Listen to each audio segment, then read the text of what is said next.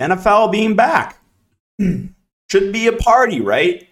Everyone's excited. We have football for 10 straight hours. It's going to be great.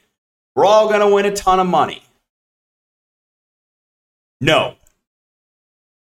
It was all pain and suffering and more pain.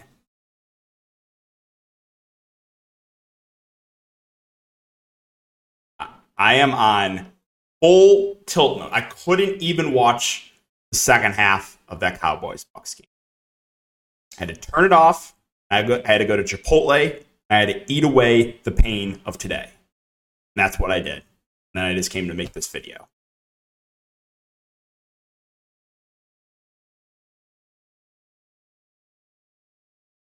We want to lighten Leonard Fournette's workload. Let's keep him in the 60% of the snap, uh, 60% of the snap range. Rachaad White, he's been phenomenal in camp. He's going to have a big role in this offense.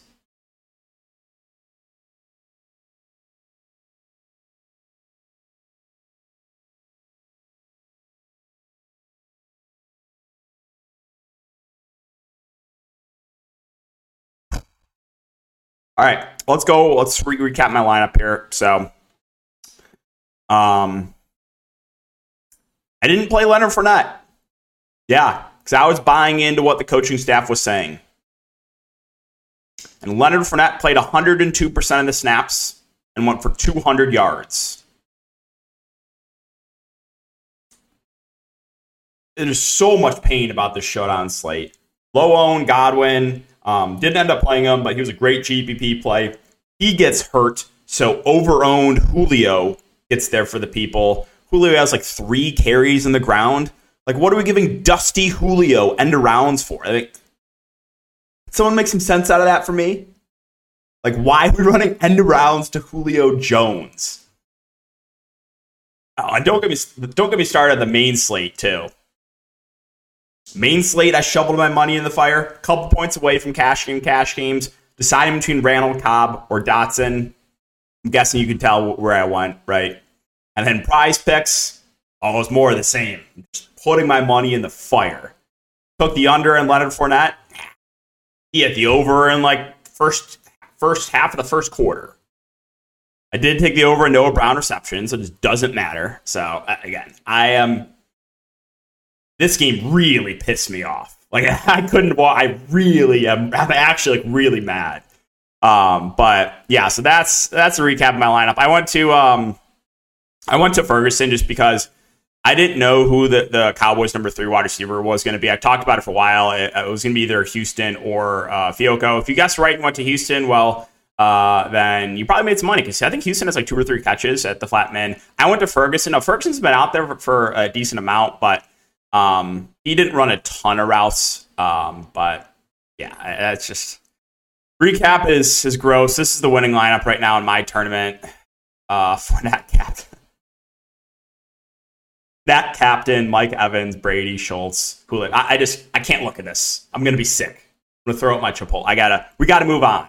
And it doesn't get much better too in this Monday night football game. There is a Milly Maker though. There is a Milly Maker, so I'm excited for that. But Broncos Seahawks. Ugh. Whew. Disgusting game. Hopefully it's better than the game tonight. We're just all defense and kickers. Once again, I want to mention this. I would load up on the defense in the preseason against like all four string players. No turnovers. Offense right down the field. We have two really solid offenses here just kick the ball like a hundred times, a bunch of punts, sacks. All right, uh, enough of enough of today because I'm just I'm ready to move on. I'm I'm ready to move on uh, to this Monday Night Football show. So let's do it. we'll start off with that. Uh, sorry about that. Denver and Seattle. Again, it is a 44 over under, and we currently have the Broncos at seven point favorites. We got Russell Wilson returning to Seattle. Um, so Russell Wilson at the top of 11. I mean, this Seattle defense not going to be great this year. So Russell Wilson didn't have his best year last year. Was you know a bit banged up at times. Um, I think he's probably the safest play on the board. Uh, just because I like the matchup for him against Seattle. Um, obviously, you know, revenge game narrative. Does have a little bit of rushing upside. He's he's similar to Dak Prescott, right? He can go get you 20, 30 yards in the ground. So I think Russell Wilson looks great there at the top. Now, running back, we have Javonte Williams at 10 2, MG3 at 7 4. I don't love the price points for either. You know, last year was kind of an even 50 50 split with these guys. Now, Javonte Williams, I think everyone can, can see that he is the more talented back of the two, but that didn't always mean that he was getting more carries. So, like I said, it was relatively even split with these guys.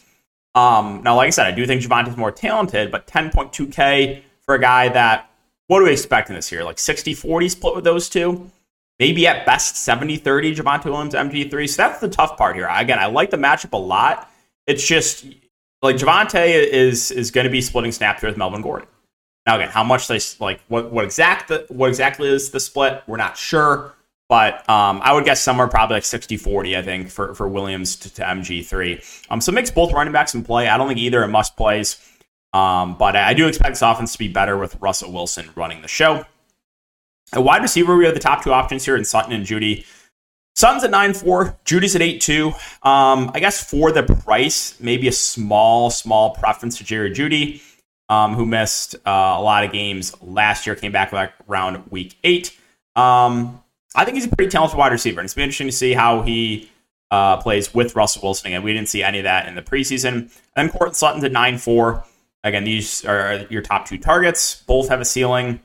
I think both are firmly in play. You can play them both together if you wanted to stack up Denver in this game. Um, I think that's totally fine, but a small preference for me for Jeudy just for the discount. And with the backup quarterbacks, so uh, Albert O is 5K. He is uh, listed number one on the depth chart. So um, I think he's a solid option. He wasn't on the injury report. He's only, again, $5,000. Last year, he had to deal with Noah Fant, who, again, is actually on Seattle. We'll talk about him. But yeah, Albert O, um, if he's going to be playing majority of the game at 5K, like he's a solid receiving tight end. So I think he's a decent salary relief play. The Broncos defense, I do like. Now, like as I've said so far in the showdowns, do the opposite. And I said that in the Sunday night showdown. I was like, I'm not really interested in the defenses. This is projected to be a high scoring game, and the defenses are smashing. So I do, I do have interest in the Broncos. So that means the Seahawks are putting up like 45 points uh, tomorrow. But yeah, uh, this this Seahawks offense is not going to be great. I have uh, no trust in Geno Smith, so I do think the Broncos defense are viable there for a. It's a lower total game, uh, so yeah, they're they're not. It's not like the Broncos D is super cheap, but they're they're in play for me. Then KJ Hamler, I expect him to be available. He should be the number three wide receiver. They have him listed as questionable, but he played in last preseason game. Um, he's been practicing in limited fashion, and you're getting him at uh, a relatively cheap price point for a guy that um, I think is gonna if he can stay healthy. I think he's like a solid wide receiver. I do. So uh, should be playing uh, some of the slot there, KJ Hamler. So yeah, 4.4K. I do think, uh, assuming he plays, I think he he will is a decent value play. Uh, McManus again, kickers obviously in play. Uh, kickers had especially who are the who's the Bucks kicker? Maher or is that the Cowboys kicker? I forget. Is it up. I think it's Succop. But um, yeah, McManus 4.2K does make for a pretty solid play there.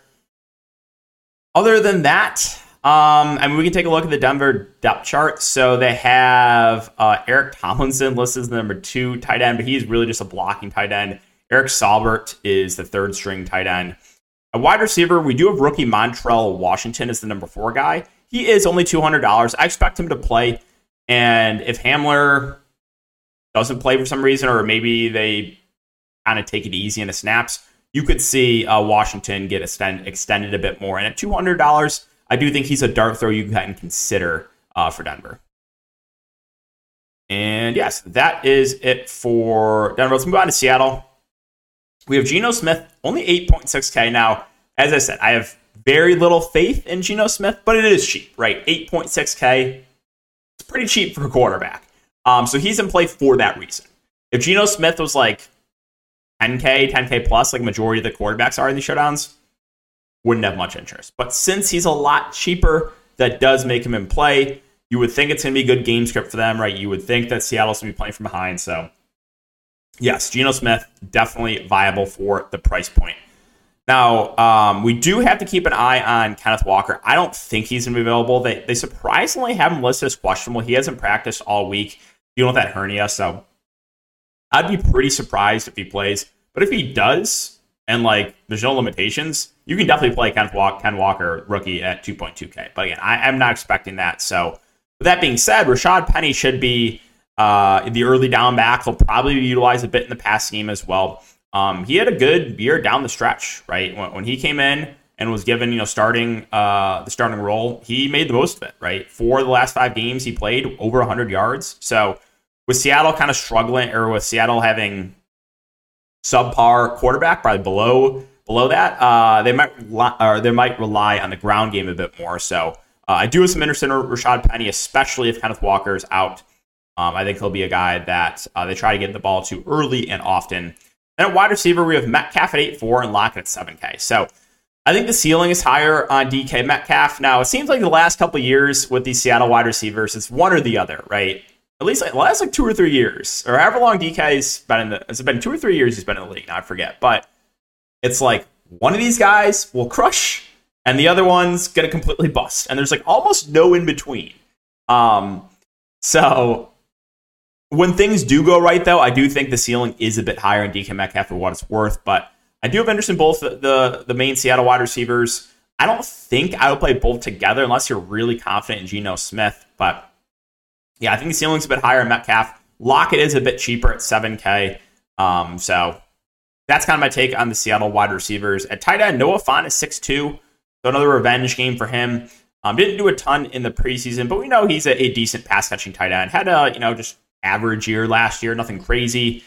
But um, yeah, I think he's fine. Again, kind of just indifferent on him. Don't love him, don't hate him.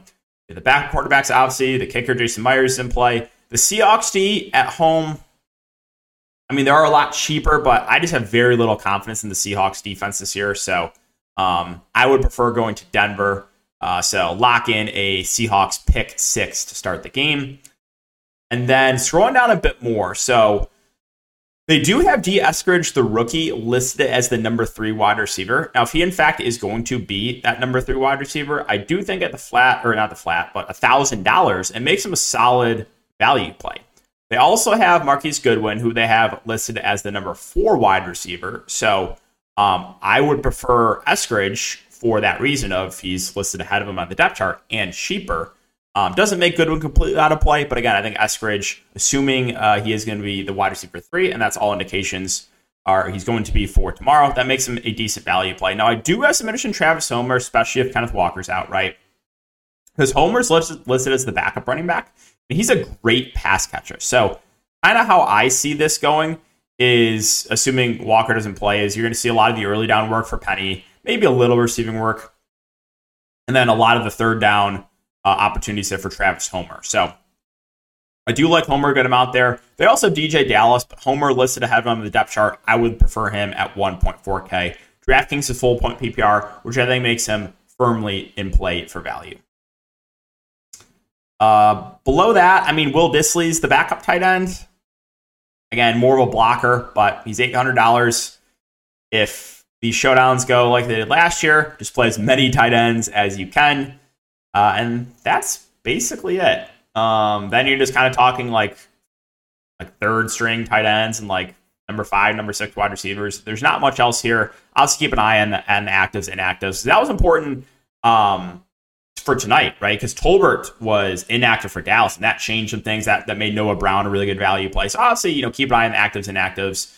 Um, there's been a couple surprises, even like Kyle Rudolph too. Like that was not we were not expecting that. Uh, he was inactive uh, today for the Bucs. So always uh, when you're making your lineups, just make sure to check that and make sure all your guys that you have in your lineup are actually playing. So I think like Tolbert's like two percent uh, in the big tournament. So uh, that's just again putting your money right into the fire, playing an inactive player. But uh, yeah, guys, so I think that's gonna wrap it up for the video. Again, if you have been enjoying the content, just make sure to like, subscribe, hit the notification bell. I do appreciate you guys for watching. Thanks for putting up for uh, my uh, ranting at the beginning of the video, and I'll see you guys all in the next one.